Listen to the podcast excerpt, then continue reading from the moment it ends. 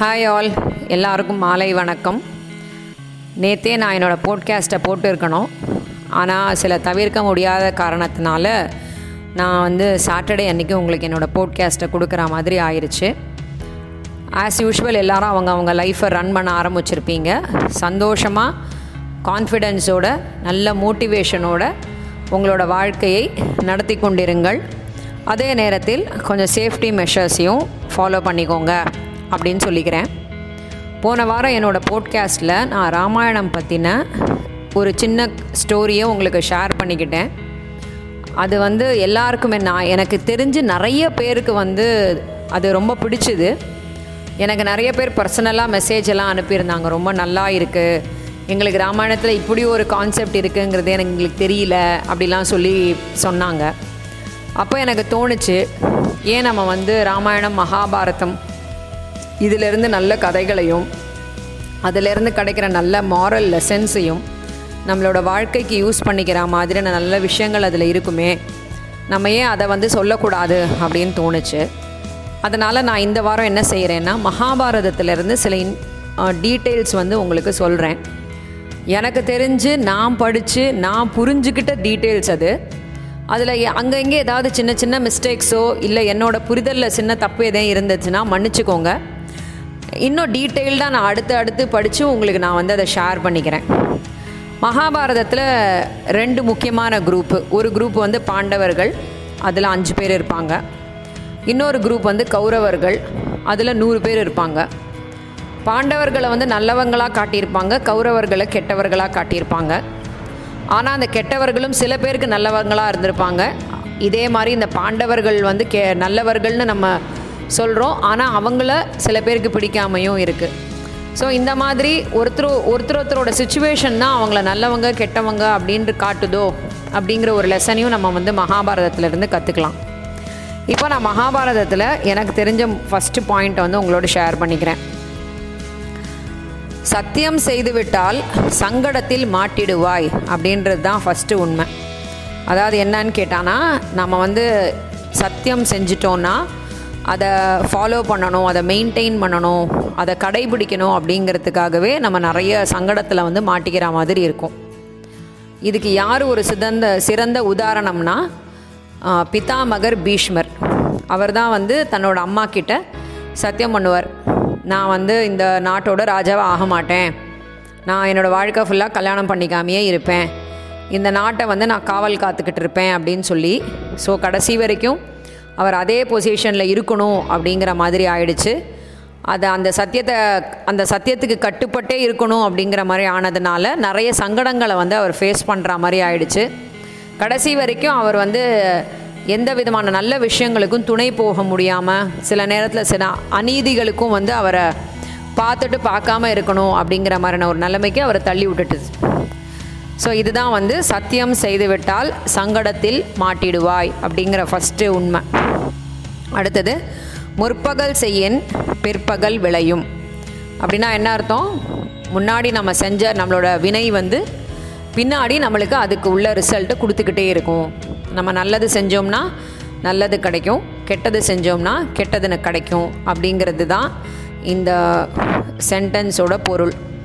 So இதுக்கு யாரை வந்து மகாபாரதத்தில் ஒரு உதாரணமாக காட்டலாம் அப்படின்னு கேட்டால் பாண்டு. பாண்டு வந்து முன்னாடி செஞ்ச ஒரு மிஸ்டேக்குனால தான் அவரோட உயிருக்கே ஆபத்து வந்தது அப்படின்றது பின்னாடி நடந்த விஷயம்.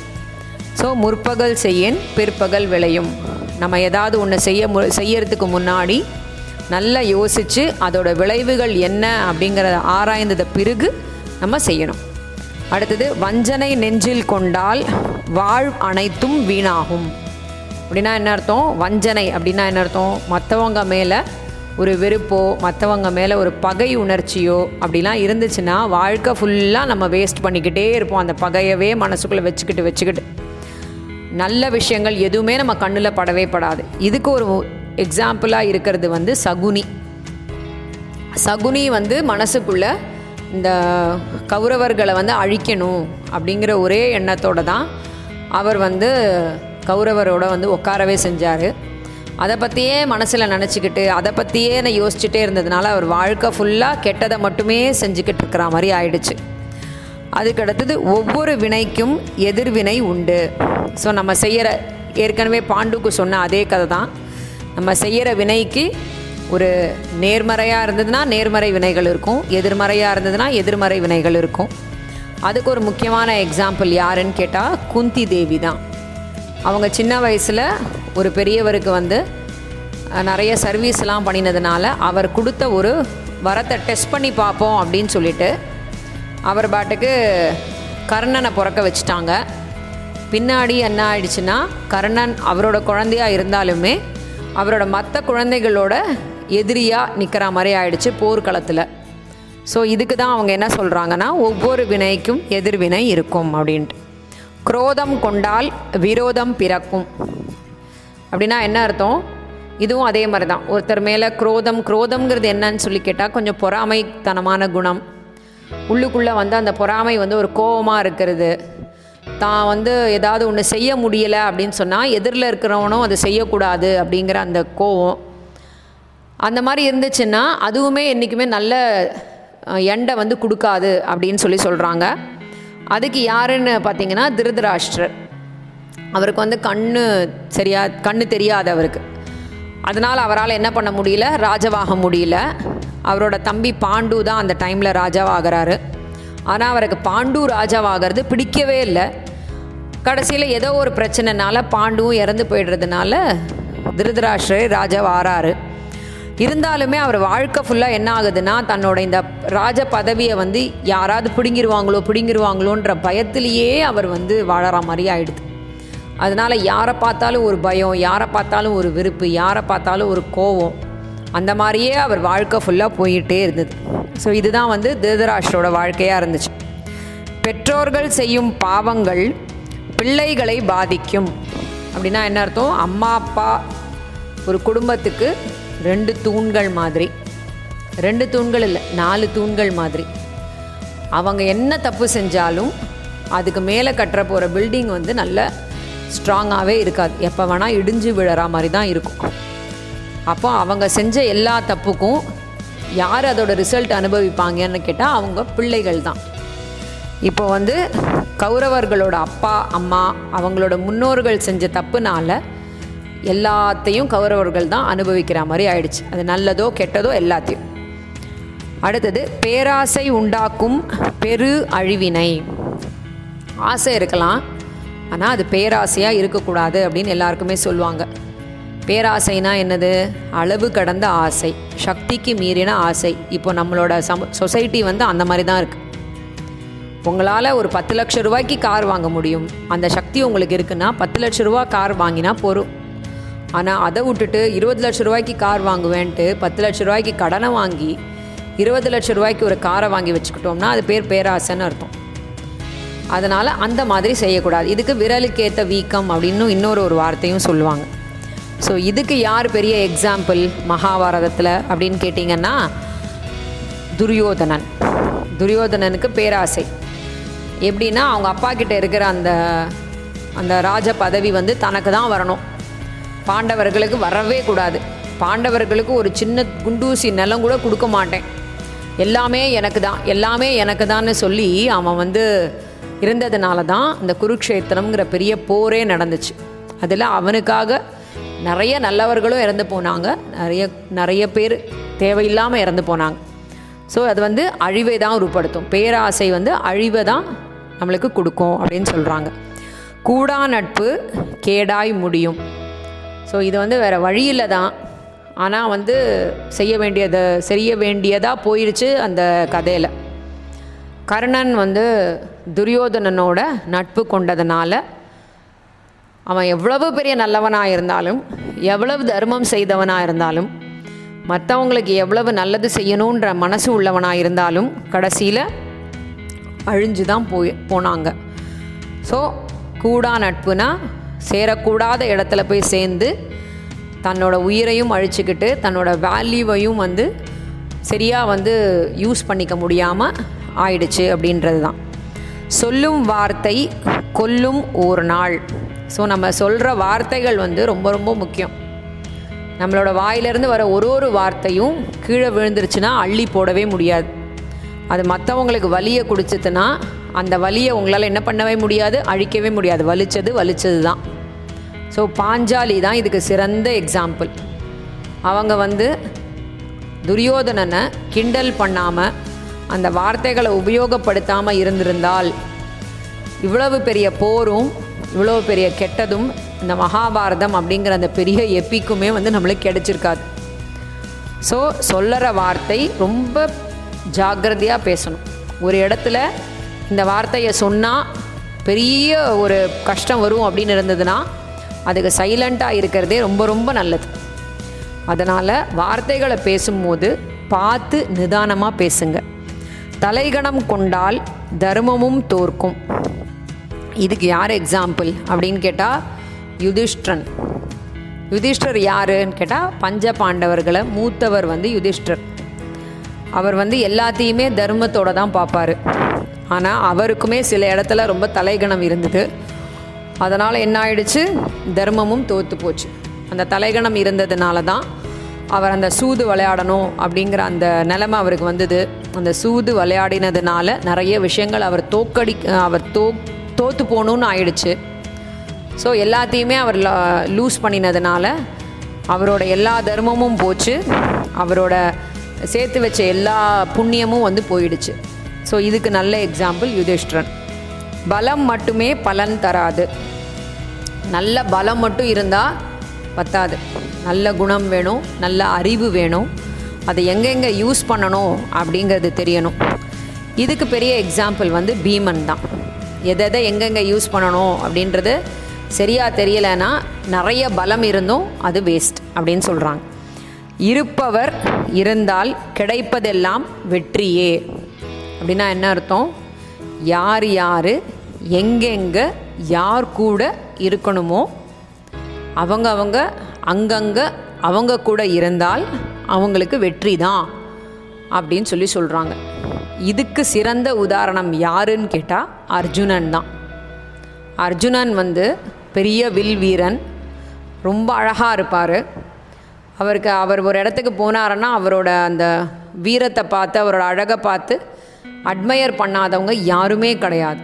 இவ்வளவு இருந்தும் கடைசியில் காட்டுக்கு போய் எல்லாரோடையும் சண்டை போட்டு அப்படின்ற பெரிய பெரிய விஷயங்களை வந்து அவர் செய்ய வேண்டியதாக போயிடுச்சு. ஆனால் அவர் கூட கண்ணன் அப்படிங்கிற ஒரு முக்கியமான ஒரு ஒரு கேரக்டர் இருந்ததுனால தான் அவரால் அந்த வெற்றியை வந்து அடைய முடிஞ்சுது.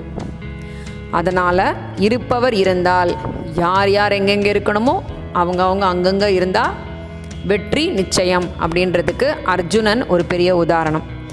சாஸ்திரம் அறிந்தாலும் சமயத்தில் உதவாது. அந்த பஞ்ச பாண்டவர்கள் இருக்காங்க இல்லையா? அதில் ஒருத்தர் ஒருத்தருக்கும் ஒரு பெரிய பெரிய குவாலிட்டி இருக்குது ஒருத்தர் வந்து வில் வித்தையில் வீரர் இன்னொருத்தர் வந்து கதாயுதத்தில் வீரர் யுதிஷ்டன் வந்து தர்மத்தில் வீரர் அதை மாதிரி சகாதேவன் வந்து சாஸ்திரங்கள் நிறைய தெரிஞ்சவர். இந்த மாதிரி ஒருத்தர் ஒருத்தர் ஒரு ஒரு விஷயத்தில் ரொம்ப கிரேட் ஆனால் இந்த சாஸ்திரங்கள் தெரிந்த சகாதேவனால் கூட சில நேரங்களில் சில விஷயங்களை தடுத்து நிறுத்த முடியலை அப்படின்னு சொல்லி சொல்கிறாங்க ஸோ சாஸ்திரம் அறிந்திருந்தாலும் சமயத்தில் உதவாது அப்படின்றது சகாதேவனுக்கு பொருந்தும். விவேகம் இல்லா வேகம் வெற்றியை ஈட்டாது. அப்படின்னா என்ன அர்த்தம்? நம்ம ரொம்ப வேகமானவர்களாக இருக்கலாம். நம்ம நிறைய பேர் இப்போ பார்க்குறோம் இல்லையா? அதுவும் இந்த இந்த யங் ஏஜ் பசங்க வந்து பைக்கை ஓட்டும் போது ரொம்ப ரேஷ் டிரைவிங்காக இருக்குது ஸோ இது வந்து விவேகம் இல்லாத வேகம்னு அர்த்தம். ஸோ அந்த விவேகம் இல்லாத வேகம் என்ன பண்ணுமா? வெற்றியை கொடுக்காது அழிவை தான் கொடுக்கும். இதுக்கு யார் பெரிய எக்ஸாம்பிள் அப்படின்னு கேட்டால் அர்ஜுனனோட பையனான அபிமன்யு. அபிமன்யுக்கு வந்து அந்த சக்கர வியூகம் அப்படிங்கிற அந்த போர் திறன் வந்து பாதி தான் தெரியும். பாதி தெரியாது. ஆனால் அந்த பாதி தெரிஞ்சதை வச்சே தான் வந்து கௌரவர்களை வின் பண்ணிடலாம் அப்படிங்கிற ஒரு பெரிய ஒரு தாட்டோட அவன் வந்து சண்டையில் இறங்குறான். ஆனால் கடைசியில் அவனால் என்ன செய்ய முடியல? வின் பண்ண முடியல. அதனால் இழக்க தான் முடிஞ்சுது நம்ம. ஸோ அதனால் என்ன செய்யக்கூடாது? நம்ம வேகமாக போகலாம் பட் அது வந்து கொஞ்சம் புத்திசாலித்தனத்தோட புத்தியோட நிதானமான வேகமாக இருந்துச்சுன்னா என்றைக்குமே வெற்றி கொடுக்கும் அப்படின்னு சொல்கிறாங்க தவமும் அவமாய் போன காந்தாரி. அதாவது காந்தாரி அப்படிங்கிறவ யாரு கேட்டால் திருதராஷ்டரோட மனைவி. திருதராஷ்டருக்கு கண்ணு தெரியாது அப்படின்றதுனால தானுமே அவர் கணவர் பார்க்காத உலகத்தை பார்க்கக்கூடாது அப்படின்னு சொல்லி கண்ணை இருக்க மூடிக்கிட்டாங்க. கண்ணை மட்டும் இருக்க மூடலை அவங்களோட புத்தியவும் அவங்க இருக்க மூடிக்கிட்டாங்க. அதனால் அவங்களால என்ன செய்ய முடியல? திருதராஷ்டருக்கும் நல்ல புத்தி சொல்லி கொடுக்க முடியல. சகுனிக்கும் நல்லது சொல்லித்தர முடியல. துரியோதனனுக்கும் ஒன்றுமே செய்ய முடியல. அப்போது எல்லா கெட்டதும் நடந்துச்சு. அதனால் அவங்க என்னதான் அவங்களோட தவமான வாழ்க்கையை வாழ்ந்திருந்தாலும் அது அவங்களுக்கு அவமானத்தை தான் கொடுத்ததே தவிர பெருமையை கொடுக்கல. பிறருக்கு வழிகாட்டி தன் மகனின் தர்மம் தரம் உயர்ந்ததா? பிறருக்கு வழிகாட்டியாக யார் இருந்தா? துரோணாச்சாரியார் தான் இருந்தார். துரோணாச்சாரியார் அப்படிங்கிறவர் வந்து கௌரவர்களோட பாண்டவர்களோட குரு. அவர் வந்து இவங்க ரெண்டு பேருக்கும் எல்லா வித்தைகளும் கற்றுக் கொடுத்து எல்லா சாஸ்திரங்களும் கற்றுக் கொடுத்து எல்லாமே கற்றுக் கொடுக்குறாரு. இருந்தாலும் அவரால் என்ன செய்ய முடியல? நல்லவங்களுக்கு துணை போக முடியல. அதர்மத்துக்கு தான் துணை போனார். சிரஞ்சீவி வரம் பெற்றும் சின்னா பின்னமான யார்? அஸ்வத்தாமன். ஏன் சிரஞ்சீவி வரம் சிரஞ்சீவினா என்ன அர்த்தம் அப்படின்னு கேட்டால் அவங்க அவங்களுக்கு சாவே கிடையாதுன்னு அர்த்தம். அந்த மாதிரி ஒரு வரம் கிடைச்ச அஸ்வத்தாமன் கௌரவர்களோடு இருந்ததுனால அவனுக்கு என்ன வேல்யூ கிடைக்கணுமோ என்ன மதிப்பு கிடைக்கணுமோ அது கிடைக்கவே இல்லை.